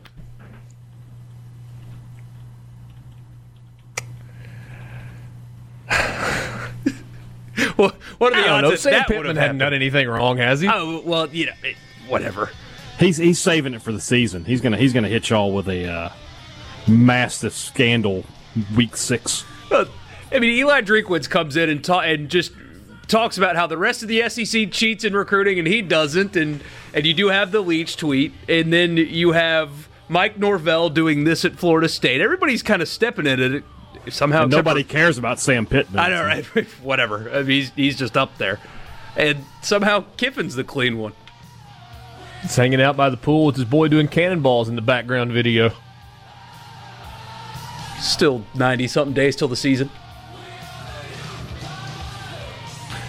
Jeremy McClain will join us next. He's the athletics director at Southern Miss on the Farm Bureau phone line. And then at the bottom of the hour, we'll get into this story involving Mike Norvell and Marvin Wilson and Florida State football. Back with you, Sports Talk Mississippi, streaming at supertalk.fm. Thanks for being with us on this Thursday afternoon. How uh, happy to welcome back on the Farm Bureau phone line Jeremy McClain. He's the athletics director at Southern Miss and is on your radio right now. Jeremy, it feels like we're making making progress. We're not there yet, but things are trending in the right direction. Uh, w- would you concur with that statement? I would. Yeah. First of all, appreciate you guys having me on. But I, I, well, I thank you for your time. You bet. I would. I would agree. You know, I think um, there's been some really positive things that have happened over the past few weeks that make me feel, you know, of course I got asked the question every day, if not, um, if not every day, every week about what I thought where we were and what was going to happen. You know, a month ago, I, I, I was a whole lot less optimistic than I am today about getting to a point where we can see some type of normal, uh, you know, in college athletics moving into the fall there are no givens, of course. There's a long time between now and uh, early September, um, but I do feel a whole lot better about it today, and I think we continue to see uh, positive signs. Absent, I feel like you have to put a caveat on almost every question you ask and almost every statement you make. But but if we say absent any significant spike in numbers, any sort of a major outbreak, are you of the belief that when the season begins the first weekend in September, we are going to have fans in seats in stadiums? Yes, I believe that. Um, you know, I think the question really, and, and again, uh, depending on the, you know, assuming there's nothing nothing drastic happens and we continue to trend in the right direction, I think I think that we will see fans in the stands, and I think we'll see you know, some some level of normal. I think the question is just going to be, you know, based on guidelines, what are we going to be able to do? Is it going to be a limited number of fans? Are we going to have to, uh, you know, is there going to be a capacity number that makes sense? You know, I saw yesterday where uh, the governor of Texas, uh, you know, m- moved them to a point where they could have 50% capacity in stadiums. Right. So, you know, I think it's just going to, it's a matter of how far along can we get between now and September um, you know, it's and that's why doing things today are you know it's very important for people to continue to do the things that we've been doing to try to protect everyone. Um, and so, but I think we will. I think we will get to a point where we see fans in the stadium. It's just a matter of how many. So, have you or the financial people uh, in your athletics department done any modeling in terms of percentage of capacity and what that could mean for revenue numbers? I'm, I'm modeling in my sleep. I tell you, it is, uh, you know, contingency plan on top of contingency plan. We absolutely have modeled out everything from worst case scenario to, you know, if we, if we are back to normal, what does that look like? And really everything in between. And, you know, I, I think best case scenario, if we're back to normal or close to normal, we're still all going to see a significant hit in revenue to our budgets. I mean, for us, we would project that out now to be somewhere between seven to ten percent, and and you know that's a that's a sizable chunk when you when you're in a department that is you know that runs a pretty lean shop. Um, you start talking about seven to ten percent across the board. That's a that's a significant hit, and so and that's a best case scenario. So if we begin to move down that list of scenarios that are more difficult, then we really begin to have to make some difficult decisions about how we try to balance our budget. What what does that even look like? I mean, I, I had a a conversation with Keith Carter at Ole Miss last week, and you know he was kind of talking about projections of you know fifty percent capacity cost us ten million dollars, twenty five percent capacity cost us nineteen million dollars, and he said th- that he said to his CFO, "What what do you want me to do with this? Right. We, so, so how do you? I mean, you said you're modeling it and playing out worst case scenarios. What do those look like? I mean, the answers are well, hard, aren't they? They are, and there's not any. And I'll be honest with you, and I'm not afraid to say I don't have, I don't have all the answers right now because yeah. if we get into a scenario we're talking about 20 and 30 percent, then we, you know, it's it's it's staff members and it's and it's um, limiting maybe scholarships in some places. It's you know it's playing fewer games than we we have to. Um, then then we're you know the maximum. So so it, it gets really difficult once you start talking about twenty and thirty percent of your budget. And you know I'm I, I'm with Keith on that. It's it's it's right now it's hard to wrap your brain around what that really looks like from a standpoint of how you function the way people expect your athletic department to function. And and that may not be possible if we get to that point. All right, so let me about, ask you about this. There, has been some conversation. It's happened in the past, and, and I feel like it has has resurfaced about some sort of uh, alliance or merging of Conference USA and the Sun Belt. And, and I think the reason it's a an interesting conversation is just because of the, the geographic piece that seems like it would make so much sense. Do you think there's momentum toward that conversation becoming less hypothetical and more real?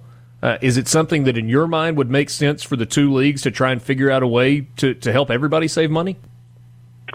You know, I, let me answer the first part of that question first. I, I don't think there's momentum right now for that to, you know, there, there's been no discussion or real conversation about that. And I understand why it continues to come up because you, again, you start looking at cost of travel and, and, and especially for programs like us who are centrally located kind of within the footprint of both of those leagues. And so I, right. I understand why it continues to come up. Uh, I don't. I don't think there's a strong push for that right now. Uh, I don't. There's no momentum. There's been no conversation. You know, I, I'll say that all of this, I think, will, whether it's a year from now or a couple of years from now, I think we'll see some dominoes happen around the country, and whether that begins to affect, you know, our our um, our footprint or not, we'll you know we'll see. But you know, I think right now we're right now we're in a good place. Um, outside of the fact, obviously, the financial difficulties we're dealing with, but you know, as as every you know every department's different, every institution's different. People are dealing with different things, and so there's no way to determine what other institutions in these leagues or in other leagues what decisions they're going to have to make and what type of domino effect that will cause. And so I would never say anything's out of the question, but but I'll I'll tell you there's no momentum for that right now. As an athletics director at a place like Southern Miss, which is, eh, I mean, if nothing else, financially different than the Autonomy Five conferences. Yes. That there have been people that have kicked around the idea in the past that college football really ought to maybe split into two divisions so that there is a legitimate chance for a national champion to come from a school like Southern Miss. Do you have any thoughts on that? You know, I do. I, I'm not in favor of that, and and and, and I get why that comes up. The the, the revenue and the, the budget numbers have, you know, the gap has continued to grow, and, and so I understand the uphill battle. Um, but I think what really needs to happen is we need to give the group of five schools an opportunity to compete on the field. And so I would absolutely be in favor of an 18 playoff in football that would allow the group of five winner, the champion, to be part of the playoff. And, you know, we can, we can figure out the rest of that and how, how you award the rest of them, but reserving one of those spots for a group of five champion. And I think we've seen over the past few years, you can pick out a team. Uh, these teams go, once they get into bowl games, go and compete at a high level. And so I don't think you would be diluting the playoff to do that, which would be some people's argument what I think you would be doing is giving an opportunity to the group of five that that that we deserve. To be honest with you, and and so for me, I, I would not be in favor of any type of separation or. Um, and I know you're specifically talking about football, but there could be ramifications in other sports. Uh, yeah. But I would be in favor of trying to figure out, out a way to give access to the group of five where there can be some competition on the field and and you know like like we do in other sports let's let's decide it on the field. And and i think that would be um, the best case scenario for the sport. Last thing only a minute and a half or so left but but i kind of want to stick with that idea. Do you think it will be in order to have the playoff expansion to get to eight teams is there enough power among group of five commissioners athletics directors to say you, you've got to have our votes to be able to do this unless there's some sort of a breakaway, and that's a non negotiable. we, we get a spot. Is there enough power uh, among the leaders of the Group of Five conferences to pull that off? You know, to be determined. Uh, I'll tell you, that's a difficult okay. task. We, we're going to have to, and, and and in my scenario, it would be an 18 playoff uh, where one of those slots, you know, like I said, you can give guaranteed. Absolutely. Yeah, well, guaranteed. You give the other five leagues, um, you know, their champion and then two at larges. So I think that for that to happen, to answer your question, we have to have the support of a of a uh, of of some at some level in in in the autonomous five group. We have to have some support, or we won't. I don't think we'll be able to get it done. And I do think there's some level of support there, and we'll see how far we can get down that road. Um, yeah. But you know, I I don't think we can do it by ourselves.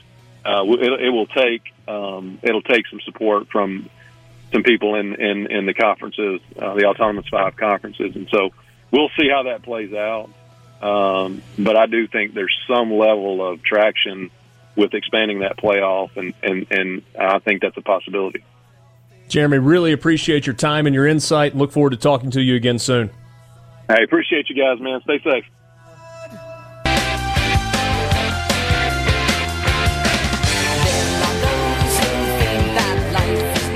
Message on uh, my personal Twitter feed a little while ago said, You guys are killing yourselves. Leave the political talk for somebody else. We need a break from it. And I get that. And I, I hope you are. I, I hope you understand when I say, I promise. If Major League Baseball was happening right now, you would be sick of us talking about Major League Baseball. Man, we'd be breaking down games and box scores and pitching performances and rotations and, and whatnot. And I promise we want to get to sports. But we're in a place right now where the biggest sports story is a non sports story. And we're not insulated from what's happening in the rest of the United States and the rest of the world. Whether it's COVID or protesting or riots or looting or what somebody says that's dumb or isn't dumb and all the feelings that go along with it. I I just don't know what else to do otherwise. Because I mean, speak for yourself. I, I still have some socialism takes to fire off. Hmm ignoring I mean, there's a there's a youth baseball tournament happening uh, in Oxford this weekend. I think there are like 120 teams that are going to be in here. I mean, I guess we could go kind of take notes on those games and and and and discuss, you know, whether arms are being overused when we get back on Monday. I'm not. I mean, I, I'm obviously being flippant when I say that. I I I don't disagree necessarily. We generally don't dive deep into the politics thing. Like last week, despite the fact that you had the protests going on, we never touched on George Floyd, even though everywhere around us in the sports world was kind of talking about it. And it wasn't because we were ignoring the story, it's because we try to provide what you're asking for a, a, break from some of the serious, a break from the political talk, and making this about sports. But there comes a time where stories are just so freaking big, you can't ignore them. And I kind of feel like that's where we are. It would have been a mistake not to, uh, especially, I mean, when you consider the root of this Drew Brees story, it was a team that uh, a lot of people in the state, by the thousands, are fans of this team, especially our, our friends down on the coast. I mean, that's just, that's Saints area. I, spent a, a, couple days on the coast a few years ago, and I, I, it's Saints Town. So you have that element. It's a team that's close by that has infighting going on very publicly.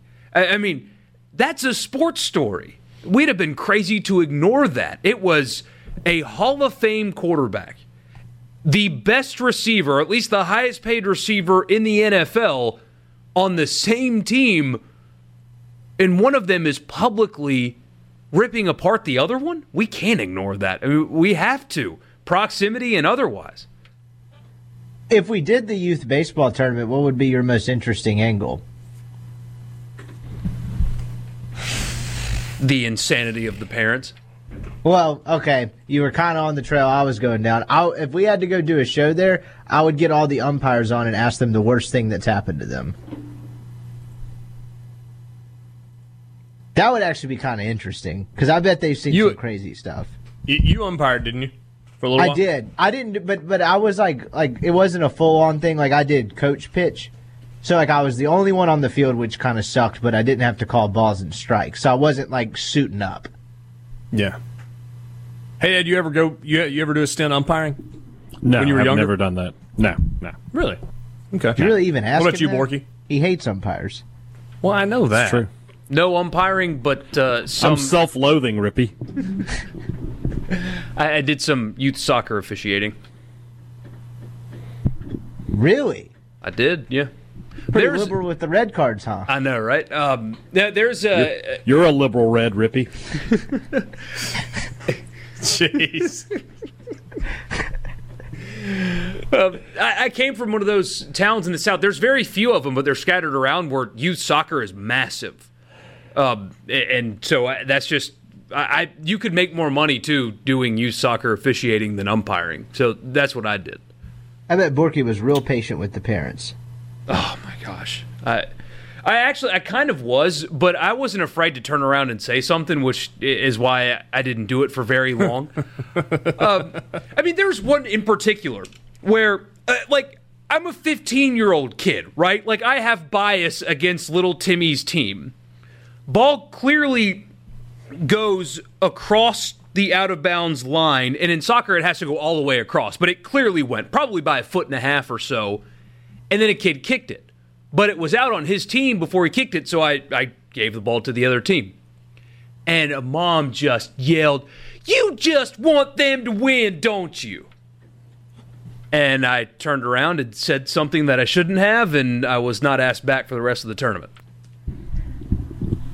Yeah, I dealt with some Did of you this. I had cuss a her? guy try to show me a did. picture of the of a call at like Borky! third base that his wife took, like on a camera.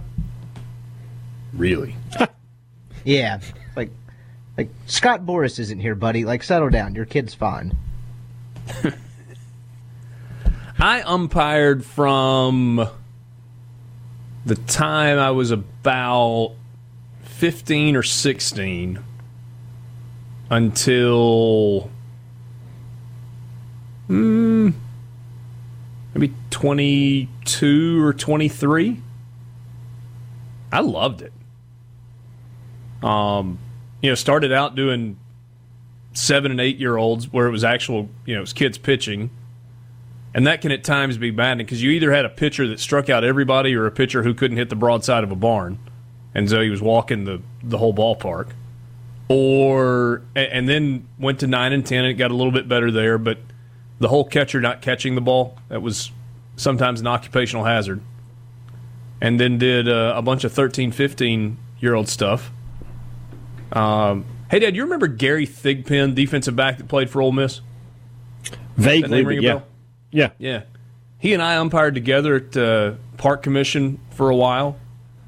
Um, umpired with uh, a guy that's now the uh, assistant superintendent of uh, the Oxford City School District, Bradley Robertson.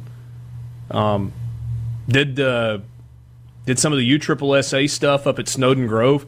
That was, you know, there there was frustration sometimes because it's like seriously, I'm making like fifteen dollars, like twenty dollars if you're behind the plate, and fifteen dollars if, if you're at the field. And so it's you know four hours on a Tuesday night, and you make thirty five or forty bucks or well, yeah, whatever it was at the time.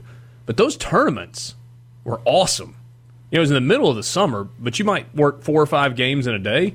You could make pretty good money doing that. Um, But you you had like serious games. Like you had to call balls and strikes at times. Yeah, I mean, I I got all the way to the point where I uh, umpired a handful of high school games. I don't think I was ever behind the plate for a high school game, but yeah, I mean, 13, I did a 15 year old USSSA World Series stuff. So, See, like at, at, more at one point, I toyed with the idea.